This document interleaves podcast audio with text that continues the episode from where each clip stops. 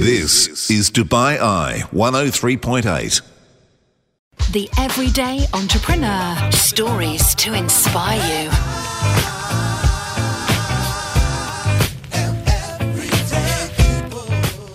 And a warm welcome to Stevi Lowmass. So, thank you for coming on the show.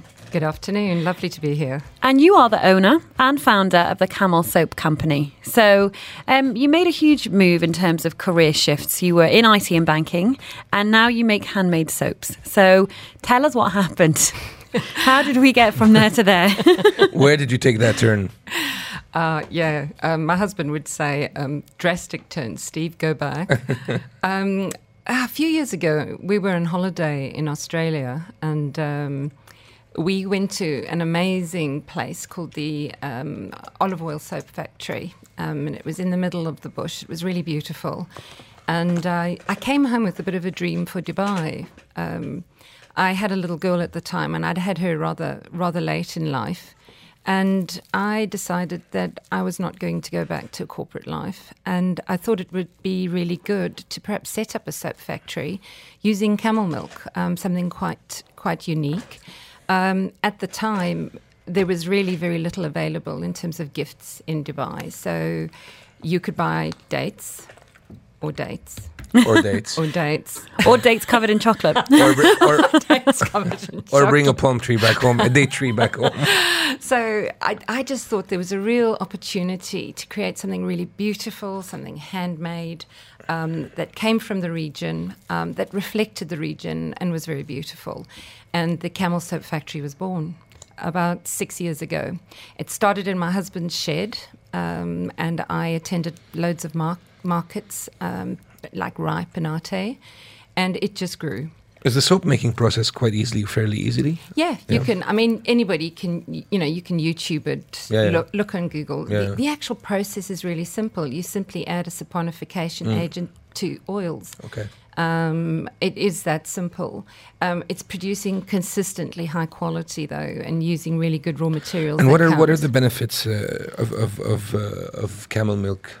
You know, it's a great Stevi? question. Yeah. And when I started, I think, to be quite honest, I, I had no idea what the benefits would be. I knew milk soaps would be good. Um, if you've ever bought natural soaps, um, a lot of soap makers make soap with goat's milk um, or donkey milk, and the milks the milks are very rich and make the the, the um, are very good for the skin.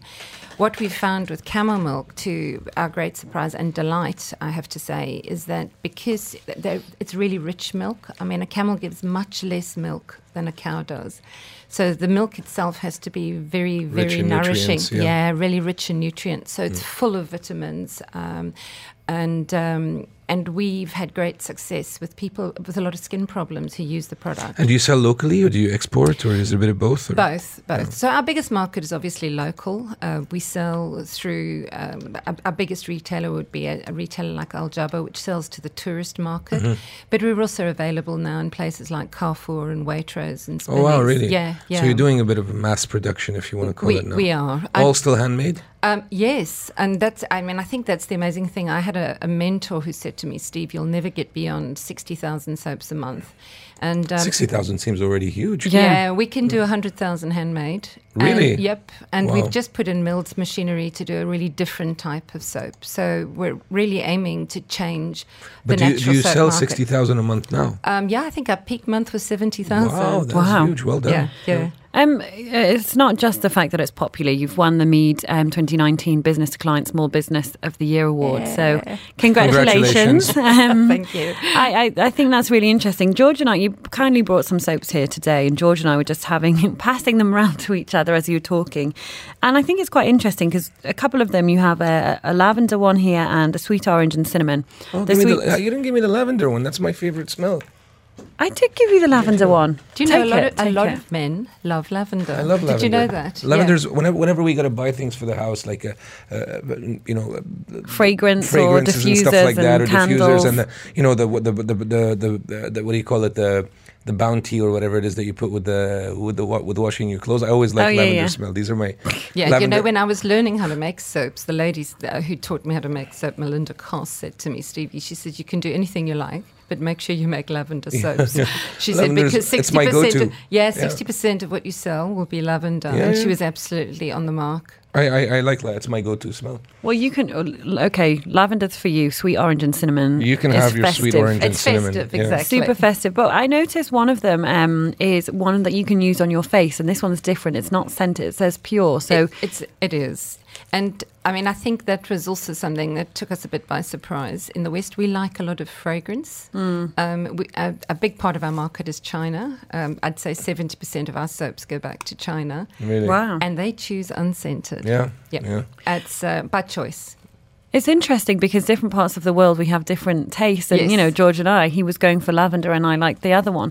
Um, I guess one of the things um, I, I'd love to hear from you, Stevi, is what what were those initial months like for you? So you give up the security uh, of working, um, and you've had your daughter, and you're like, okay, I want to create something that I'm passionate about. So you go ahead and do it. But what were the first couple of months like for you? It's pretty rough. Um, it's lonely. I, th- I think that's one of the things that um, I, I was really I struggled with is not having the input of colleagues in an office on a daily basis. Um, it's also quite scary. I was really lucky. My husband was enormously supportive, and he he knew it was a good idea. He was as convinced as I was, so I had his support um, in that whole period. Um, it's scary because it pretty much took up all my pension money. Um, I ploughed everything that I had into into starting the company, um, but I and I always have been absolutely committed to the idea and knew it would work if we could produce consistently a high quality natural soap. You know, it's it's it's crazy. It really summarizes what we tell entrepreneurs. It's lonely. Uh, it's it's it's it's challenging at the beginning.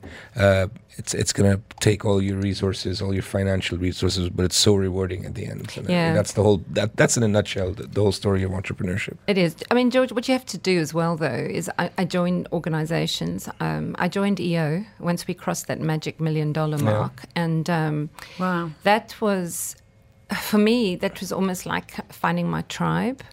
And I've had enormous support um, from the organization. And I, and the reasons why these organizations work so well, it's because it's lonely to start Yeah. a business, you know, and it, it's you got to fight that fight on your own. And God knows that it's a roller coaster. Every, every single entrepreneur I've ever met will tell me it's a roller coaster of emotions, and you're riding that roller coaster on your own. And that's why these organizations work so well, as the likes of EO and so on, because people find each other. Yes. And like you're saying, you use the word tribe. They find each other as relating to each other's, uh, you know, uh, uh, challenges and, and, and, and journeys. And the funny thing about it is that you meet people. I mean, you make decisions. I, I mean, I, I know nothing about soaps. I mean, I came from an IT background, so you're, you're, you're feeling your way in the dark, and you discover all these other people who are feeling their way in the dark. Yeah. And actually, you're not alone. Mm. And I think that what is that's what I've found the most comforting is just I've you know when I've got real problems with cash flow. You talk to people and they say, "Oh my God, you've no idea the problem I had with cash Yeah. flow last year," um, and it's just becomes normal. it becomes Yeah. normal. Yeah. That's right. Yeah, yeah. So you uh, studied soap making with Melinda Cross in London. You were you were really enthusiastic. Decided I'm going to go for it. Took her advice on the lavender. Um, but what do you think if you could go back in, in time uh, and tell yourself something that you've learned now? What do you wish you would have known at the start? Right, a few things. Um, I named my company the wrong name, believe it or not. I didn't think um, about brands um, and company names. So my brand name is the same as my company name. now I can probably fix this and fix it reasonably easily going going forward. But I wish I'd put some more thought into into what we were doing as a brand um, would have been simple. And a second massive mistake we made early on is we accepted investment from an investor who did not have the same end goal as me. It's very interesting, And it that. all ended up in disaster um, and really nearly brought the company down. And it was a really big lesson for me is that if I if I bring in money from outside investors, they have to think the same way as I do and they have to have the same goals as me.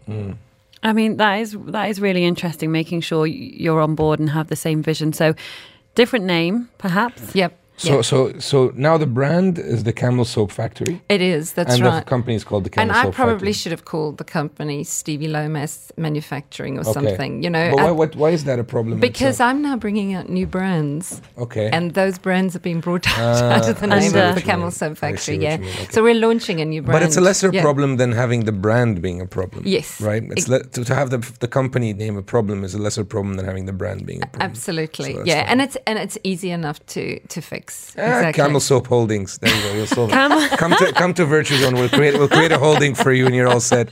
No, All right, George. there you go. There you go. Top advice. And also, what advice would you give, Stevi? I know lots of people that listen to this show are either um, they're starting out themselves or they're thinking about doing it, they're considering it. And what we hear time and time again is people sort of saying, I just don't know if it's the right time. I don't know if I should jump. What kind of advice do you have for those people who are sort of in between uh, uh, and they're little bit frightened to take the leap? I actually read a book, and I can't remember what it was called, Leap or Jump. Um, and I'd been writing this business plan for months and months and months. And my husband was a bit cynical and said, Steve, are you really going to do this thing? And then I read a book, um, and it the advice was you can you can business plan yourself to death, but actually at the end of the day, if you think it's going to work, jump, go for it, and and it's exactly what I did. Um, you know, in retrospect, um, yeah, there could always be better times. Um, but if if the idea is fundamentally sound and you're committed to it, um, you can make it work. Amazing. That's all we've got time for. Big thanks to our guest, Stevi Lowmass, is the owner and founder of the Camel Soap Company and the business, the Camel Soap Company. Thank you so much for coming in, Stevi. It's been a pleasure. Thank you. I really enjoyed that. Thank you. Thanks, TV. This is Dubai Eye 103.8.